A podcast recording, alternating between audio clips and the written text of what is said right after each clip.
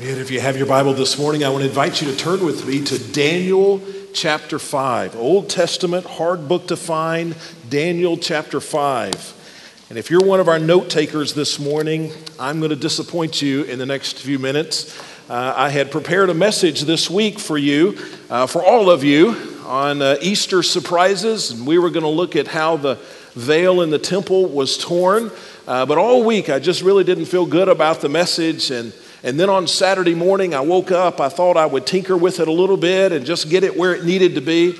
And so, off and on, all day Saturday, I worked with it, went to bed last night, still didn't feel good about it, got up this morning uh, really early, read through the message, and I knew then uh, that that's just not what God wanted me to stand and share with you today. So, I've shifted gears a little bit. And so, there aren't any slides, there aren't any notes, you're just on your own.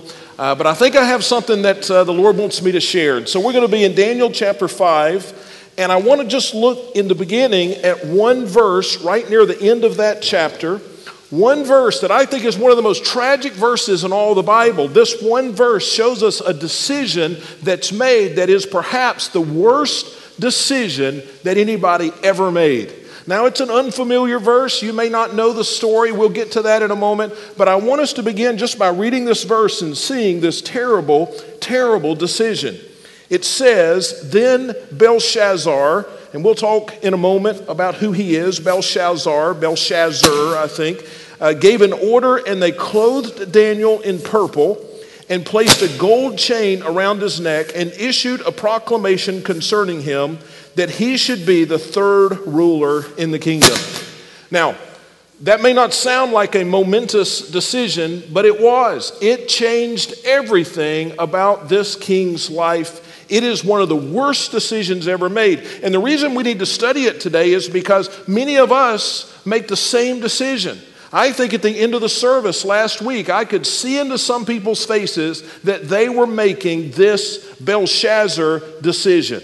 Some people will make it probably today at the end of this uh, service. I had a counseling appointment two or three weeks ago, and when I finished the counseling appointment, and uh, the person stood and shook my hand and turned around to walk out of the office, I knew in my heart, or I believed in my heart, that person just made this Belshazzar decision. This is a very important, terrible decision that all of us uh, need to understand. Now, really, to understand it, we, we just need to go back to the beginning of the chapter. And it's a long chapter. We're going to read nearly every verse, but we just need to know the setting. We need to understand what exactly has happened when Belshazzar gives this, uh, uh, this robe and this title and this gift to Daniel and why that was such a terrible decision. So, Daniel chapter 5, let's just begin reading in verse 1. It says King Belshazzar held a great feast for a thousand of his nobles and drank wine in their presence.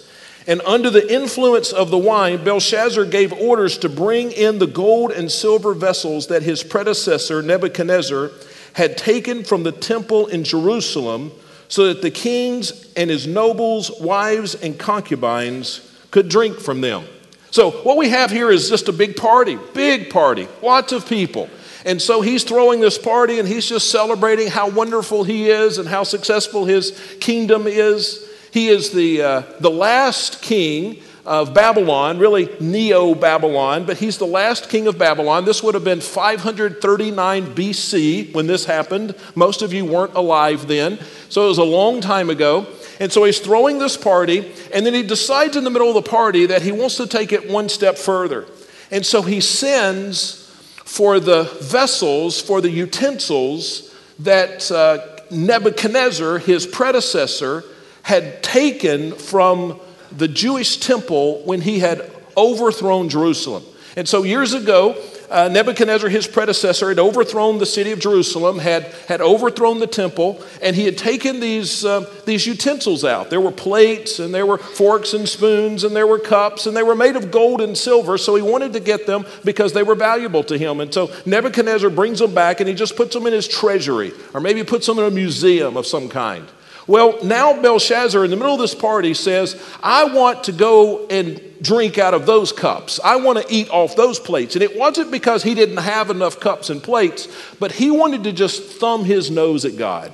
He just wanted to say, God, look, you are the one who says that you are the king of the universe, but look at me. I am the true king, the king of Babylon, and I can do whatever I want to, and I will throw a party with the utensils that were used to bring worship and honor to you. And so he just really thumbs his nose at God. He is, uh, he's pretty brave at this point. But look at verse 3.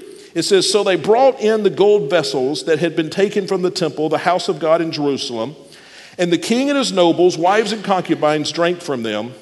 They drank the wine and praised the gods made of gold and silver and bronze and iron, wood and stone. And so they're, they're worshiping their own gods. And then verse 5 At that moment, at that very moment, the fingers of a man's hand appeared and began writing on the plaster of the king's palace wall next to the lampstand. Now we'll stop there a moment. All of a sudden, the party goes silent. I mean, everybody's having a good time and everybody's uh, uh, partying, doing whatever, whatever they did in this kind of uh, Babylonian party, but all of a sudden, everything goes silent because God causes a hand, a disembodied hand, to appear floating in the air. Must have been a big hand because it got everybody's attention. And this hand stuck out a finger and began to write a message in the plaster of the wall. Now, what we're trying to do as we study Daniel chapter 5 is we're trying to get back down to this last verse that we read a moment ago. We're trying to get back to this terrible decision, and we're going to get there. But as we go through there, let me just point out a few life lessons that we can learn. And right here we see one. Life lesson number one God will get your attention. When God wants your attention, listen, He will get your attention. He will do whatever is necessary to get your attention, and He does for these people. He does for this king. He causes His hand to appear, and it begins to write on the wall, and immediately everything stops. God has their attention. Now let's continue to read. We're about halfway through verse 5. It says, As the king watched the hand that was writing, verse 6, his face turned pale and his thoughts so terrified him that he soiled himself and his knees knocked together. Now, of course, right? Uh, he is scared to death. I would have been scared to death. I would have been out the back door. If you didn't have one, I'd make one. I would have been out of there. And so he is so scared. The Bible says he loses the color in his face. Uh, my Bible says that uh, he soiled himself. Your Bible may say that his hips were loosened. What it says in the Hebrew is that the knots in his loin were loosened. So you figure out what you think that means. And his knees knocked together. Uh, he was absolutely scared to death. Now, here we see life lesson number two God's aim is to change your countenance and not your character. Because as emotional as Belshazzar was, we'll see at the end of the story, he never really changed.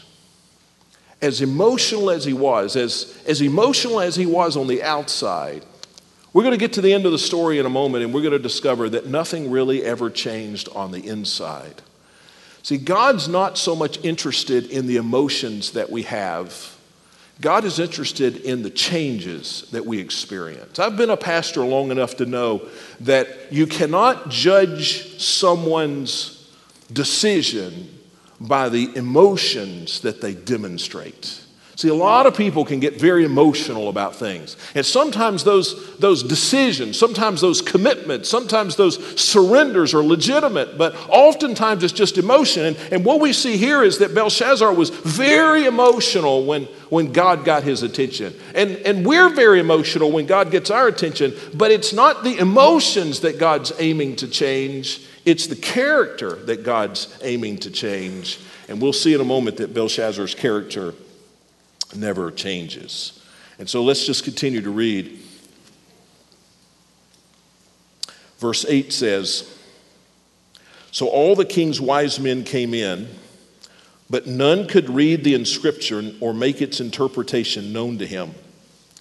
And then King Belshazzar uh, became even more terrified and his face turned pale, and his nobles were bewildered. And so he turns to his advisors, and there's no help.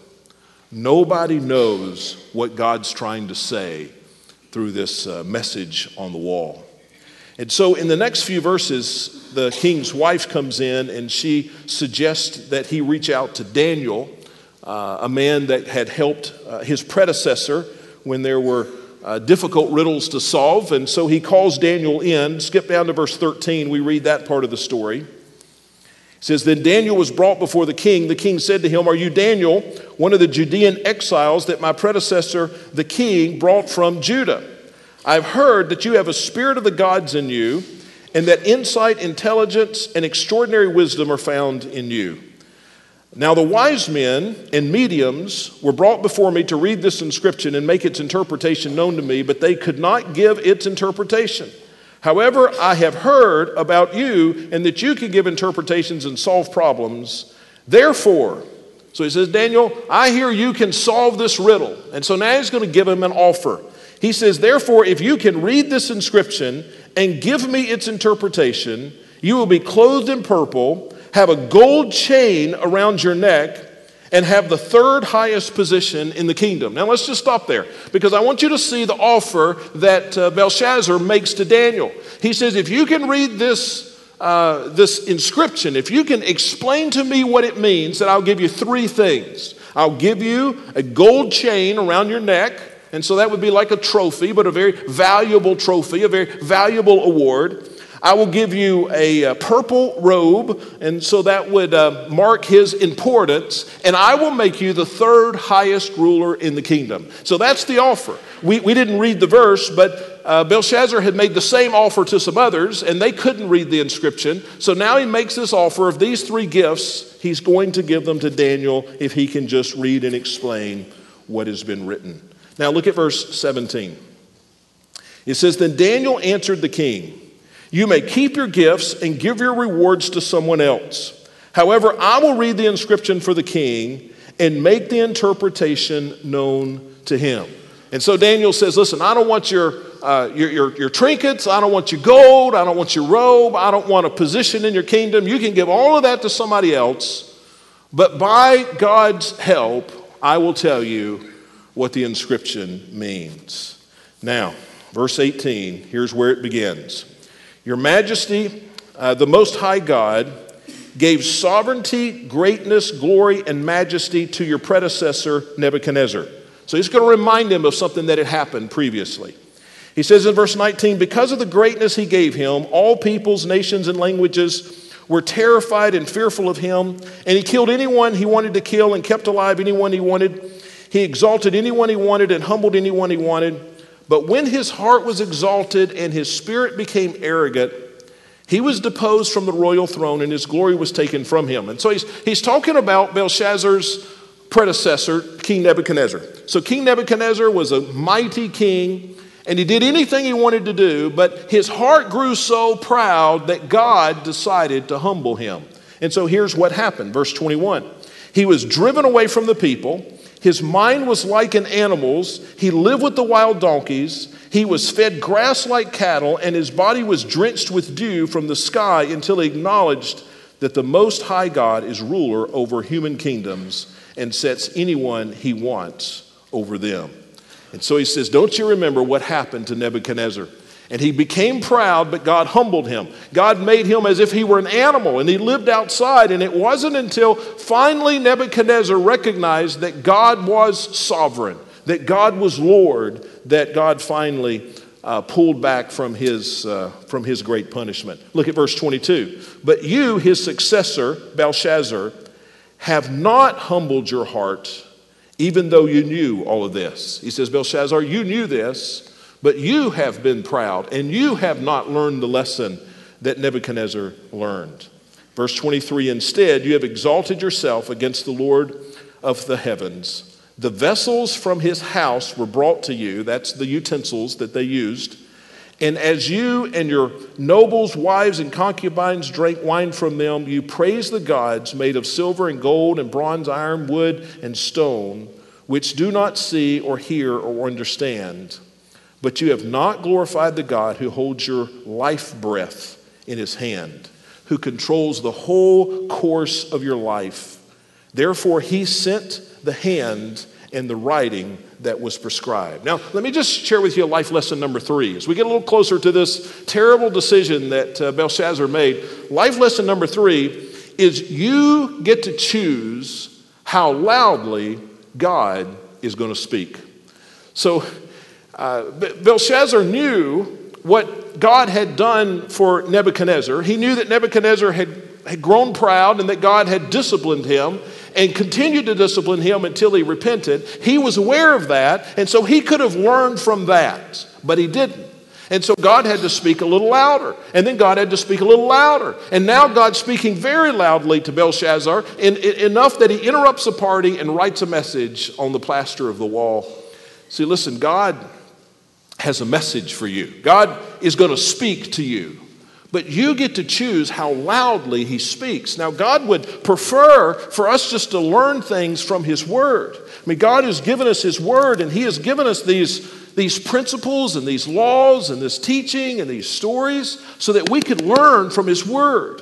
And so that's how God would choose, that's how God would prefer that we learn. But if you don't listen to God's word, then God will speak a little louder. He may speak through circumstances. And so there may be circumstances that come in your life that'll just sort of give you pause and, and perhaps get you to think about what it is that God's trying to do and what God's communicating and what God's trying to change in your life. He'll bring circumstances in your life. And then if you don't respond to the circumstances, then God may bring calamity in your life. God may allow terrible things to come in your life. Now, God's not the author of evil, and God is not the one who has created disaster, but God will allow those things to come into your life if that's what it takes to get our attention. God loves us that much. And so, what we see here is that uh, Belshazzar had an opportunity just to learn this essentially from God's word. He could have looked into history and he could have seen what happened with Nebuchadnezzar and he could have learned the lesson that way. He, has since could have learned it from God's word, but he didn't, so God had to speak louder. I think about my kids, and I'm not. Um, I'm not one to lose my temper. I have some other struggles in life, but temper is not usually one of them. But when it comes to my kids, they get to choose how loudly dad speaks. You know what I mean? I mean, if I say to my kids, and this is usually how it begins I need you to go and clean your room. I need you to clean your room. I need you to get your homework done. I need you to take care of this. I need you to read a book. I need you to do something. And so I, I will tell them calmly and quietly that's what they need to do. And if they respond, then that's the end of it, right? I mean, you have kids, you know how this works. If they don't, then things get a little louder. And then there might be a little threat that goes along with it. You need to clean your room, and it needs to be done by this time, or else this other thing is going to happen. And so now it's a little more pointed. It's a little, it's a little easier to understand. It gets their attention a little bit. And, and you know, if they'll clean their room then, then that solves that. But if they don't, dad has the ability to get much louder. You know what I mean? I mean, I can really get their attention if I need to. And there have been a few times when I've had to get my kids' attention. Now, I've got great kids, but occasionally dad has had to lower the boom, so to speak. But you know who decides the volume of dad's instructions? The kids do. And you know who decides the volume of God's instructions for us? We do. And Belshazzar is about to learn that important lesson. And so, beginning in verse 25, we're going to see the message. Don't you want to know now what the message is? It's been written on the wall. There's, there's four words, really three words, but the first one is, is uh, listed twice. There are four words here, three or four words, and everything hinges on these three or four words. And so, verse 25 says, This is the writing that was inscribed many, mene, tekel, and parsin. Mene, mene, tekel, parsin. And this is the interpretation of the message. Mene means, these are the words of Daniel explaining this to Belshazzar. Mene means that God has numbered the days of your kingdom and brought it to an end. So Daniel says, uh, King, God has taken an inventory of your life. In fact, that is life lesson. What, we, what number are we on? Number four. God will take an inventory of your life. What, what, he, what Daniel says is, Belshazzar, God knows everything there is to know about you. God has looked at your actions, He's looked at your attitudes, He's looked at your motivations. He's looked at your aspirations. He's looked at the thoughts that run through your mind. He says, I have taken an inventory of your life. And what we need to know is that God has taken an inventory of our lives. God knows everything you thought about yesterday. God knows everything you're thinking about doing tomorrow. God knows the attitude you have toward your wife. God knows uh, the attitude that you have toward your children. God knows everything. He has taken an inventory of our lives. And so that's the first word mene, mene. It's almost as if God has done it twice. He's, he's done an inventory and he's gone back and he's checked the list twice. He, he's absolutely certain he knows what's in all of our lives. And then verse 27 tekel means that you have been weighed on the balance and found deficient. What Daniel says to Belshazzar is that I have weighed your life, I have inventoried your life, God has, and He's put you on this balance. Remember those old scales, if you're old enough, that they would have in the grocery store? And so they're, you know, they're two different sides. And so you put a pound of produce on one side and, and you put a, a, a one pound weight on the other side and they balance out. And that's how you know how much produce you have. Well, well it, it's that kind of thing. And God says, on one side, I have taken an inventory of your life and I have compared it against a standard, and you have come up short. And so we see life lesson number five there. God compares us to a standard. God always compares us to a standard. Uh, let me tell you some of the standards that God uses in our lives. Uh, the first standard is the standard of perfection. You know, God expects that every person, God's law requires that every person live a perfect, sinless life. That's the standard he, he compares us against. Our, our life, a, a measured, inventoried life on one side, perfection on the other. And you know what? He tells us in the New Testament that everybody comes short of that standard. That's why Jesus had to come and die upon the cross, because we've fallen short, and our only hope of being right with God is for Jesus to come and lay his life on the balance, to lay his life on the scale, and to balance things out, because we all fall short of that standard. The only hope that you have, if you've, if you've never done this before, the only hope you have of having a relationship with God because God has measured your life and you have fallen short of the standard of perfection, the only hope you have is putting your trust in Jesus Christ. Apart from that, you will always fall short. Now, let me tell you about another standard, though, and that's the, the standard of instruction. So I think God measures us against the things that He has taught us, that He has, that he has told us. And, and so in this case, uh, he, he makes it clear that God had provided this example through Nebuchadnezzar, his predecessor. And God had demonstrated in Nebuchadnezzar's life that you must not be proud, that you must humble yourself under the hand of God. And Belshazzar refused to learn the lesson. And so when God compared Belshazzar with the lessons that he had been taught, he says, Belshazzar, you have come short. I have taught you the truth. I have given you an example in Nebuchadnezzar. The, the, the lesson was clear, but you've fallen short of what you know you should have done. And you know, for many of us, God has inventoried our lives and we've fallen short of what we know we ought to be, what we know we ought to do. We've fallen short in, in, in, reading our Bibles and praying. We've fallen short in, in ministry and being involved in the church. We've fallen short in showing love to people and sharing the gospel with people and being involved in missions and, and living a life and having a marriage that would bring honor to God. We've heard the instructions. We, we know what God has told us to do. And God has inventoried our lives and He has compared it against the standard of the instructions that He's given to us. And, and so He says to us, like He said to Belshazzar, mene, mene tekel. I've inventoried your life and you've fallen short of the standard. But I tell you, I think there's another standard that He compares us to, and I, this is the standard of potential. You know, God has given us uh, certain gifts and, and talents and, uh, and abilities.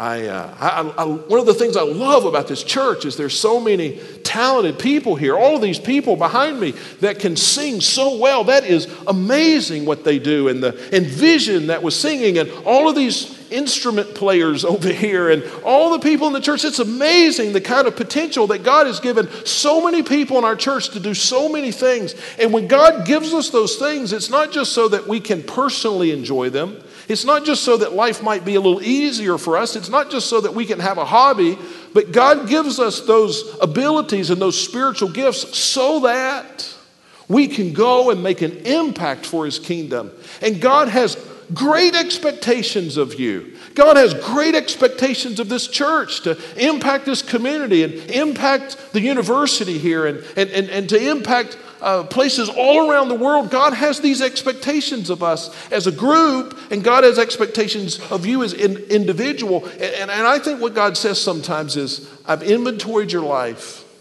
and I've compared you to the standard, I've compared you to the potential that you have, and you've fallen short. And so Daniel says to Belshazzar, Mene, mene tekel. I have inventoried your life and I have compared you to a standard, and you have fallen short. Now, let's look at the next verse. We're getting close to getting back to verse 29, this terrible decision. Peres, verse 29. Peres means that your kingdom has been divided and given to the Medes and the Persians. Now, the life lesson here is God will eventually call time. Have you ever played a game and I don't know, maybe hot potato or something in your kid's game and you're passing around and but eventually somebody calls time. Or maybe it's a football game you're watching and your team is trying to come back at the last minute and you're marching down the field and you're trying to score that touchdown because you're five points behind and you gotta get this touchdown or you're not gonna win the game. And, and eventually the buzzer sounds and, and the referees call time and it's over. Well, that's what this is. God, God says to Belshazzar, you know, I've inventoried your life and you fall short of the standard, and now I'm calling time. Your time is out. God will eventually call time. You know, I think we, we live like we are going to live forever. We, we live like our kids are going to be in our homes forever. We, we live like our kids are going to be young forever until they become teenagers, and then we have all kind of regrets that we didn't invest in them when they were young. And then when they're teenagers, we, we live like they're going to be in our homes forever until one day they go to college, and then we regret that we've lost this potential, this opportunity to have impact and influence in their lives like we did have. And, and, and, and, things are always changing. We, we, we uh, have teenagers who are in school and have an opportunity to impact their campus for Christ. But, but they don't do it. They think, well, I will be here forever. There will always be an opportunity. And eventually, God calls time. God calls time. And that was what, um, what was happening here. Now, all that being said, the next verse is verse 29. We've come, come back to where we started. And here's, here's what I want you to see the worst decision that anybody's ever made. It says, then. Now, the word then means after all of this other has happened the writing on the wall, Daniel coming in, telling the story of Nebuchadnezzar, Daniel interpreting what's on the wall. Then Belshazzar gave an order. Now, what do you think Belshazzar would order at a time like that? It says Belshazzar gave an order, and they clothed Daniel in purple, placed a gold chain around his neck, and issued a proclamation concerning him that he should be the third ruler in the kingdom. Now, do you see a problem with that? There are a couple of problems. First of all, Daniel said he didn't want that. He said you keep your, keep your uh, prizes or give them to somebody else. But there's a bigger problem. Do you see the bigger problem? Daniel just told him your kingdom is coming to an end. God is calling time. He's inventoried your life, He's compared you to the standard, and God says, Time's up. The kingdom is coming to an end. And Belshazzar says, Thank you, Daniel. Thank you, Pastor, for sharing that message with me. Now, here's your robe, and here's your chain, and here's your uh, promotion. And he pats him on the shoulder, he shakes his hand, he tells him he did a good job. And then, and then what? Did he not hear the message? Daniel just said, This is the end. This is the end. The kingdom is coming to an end. And Belshazzar ignores the message and goes on like he never heard anything from God. Do you see the, see the terrible decision? Do you see the problem here? He heard the message. He, he believed the message. I mean, if he didn't believe the message, he, he would have just had Daniel killed. He, he would have just said, Oh, you made that up. He wouldn't have, have rewarded him if he didn't believe it. So he heard the message, he believed the message, but then he completely ignored the message. Now, here's the problem in our relationship with God. And, and here's the problem that happens in church with church people who know and love the Lord. We, we hear the message, whether it's a message from a, from a pulpit and on a Sunday morning, or it's a, it's a message in a Sunday school class, or it's a message when we're reading our Bibles at home. We hear the message, and we're good Christians. We believe the message, just like Bill Belshazzar believed what Daniel told him. We believe the message. But then here's the scary thing so often, we don't do anything about it. We hear it, we believe it, and we ignore it.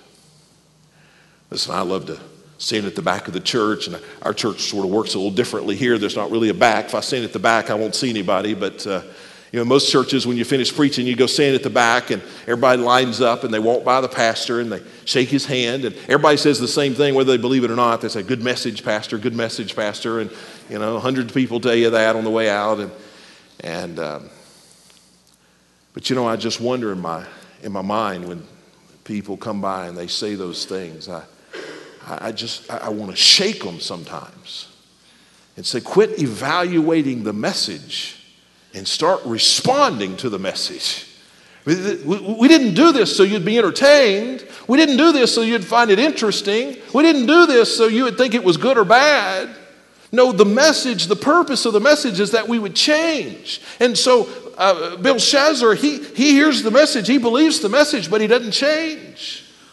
At a counseling appointment I shared with you a few weeks ago, and, and, and, and I shared a message, and he heard it, she heard it, believed the message, thanked me for the message, but, but no change.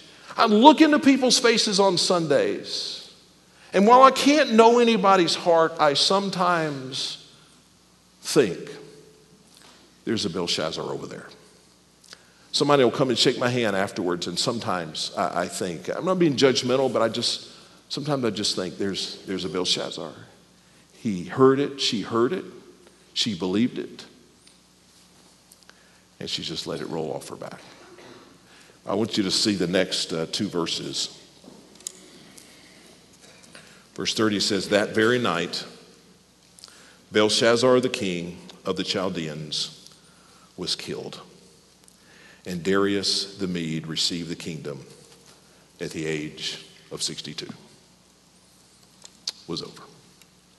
He had been given warning, but now he ignored it and it's over. And so here's my challenge this, uh, this morning. A little different message, but, I, but listen, here's the challenge. What is God saying to you today? I, I don't just mean what is God saying in a message like this, but what has God been challenging you about? What has God been convicting your heart about? What messages have you heard, either, either here or, or in your Bible study or in your Sunday school class or, or, or, or from friends as, you, as, as God has spoken through people? What has God said to you? And when are you going to respond? Just so your head bowed and eyes closed for a moment, let's do this. We're going to stand and sing here just shortly. But just as quietly as you can, I want you to listen and think. I believe God's speaking all the time to his children. I, I don't think God ever takes, takes a break. I think God's always working on us. God's working on you. He, he's trying to change you, He's trying to shape you, to form the character of Christ in you. The, question isn't whether or not God is speaking, the question is whether we're listening. And soon, if we're not listening, the question may be how loudly God may speak in the future. But for today, it's whether or not we'll listen. So, what is God doing in your life? Whether you're nine years old or you're 90 years old, God's doing something. If He were finished, He would have taken you home. He's doing something. What is God trying to tell you?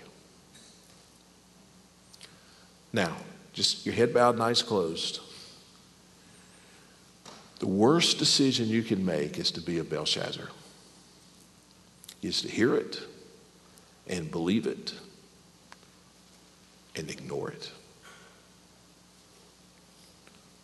What are you going to do about what God is saying to you today?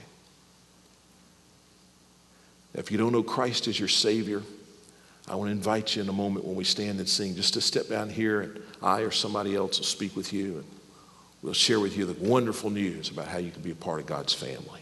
If you don't know, if that just confuses you, step down here. Let us help you with that. If you need to make a decision, if you, if you need to join the church, I invite you to step down. Let us talk to you. Let us, let us begin that process of bringing you into our family. But I think there are a lot of people that need to make other kind of decisions. And whether it requires you to come down or not, I don't know. But I beg you, don't be a Belshazzar today. Don't hear it believe it, and ignore it. But respond today to what you know the Lord is saying. Father, forgive me for the times that I've been Belshazzar. I know I have. But I think even today, you're, you're impressing things on my heart that you want to do in my life. I don't want to fall short of the standard. Help me to respond. Give me the boldness and the courage and help me to respond. And we pray this in Jesus' name. Amen. Let's stand together as we respond to the Lord.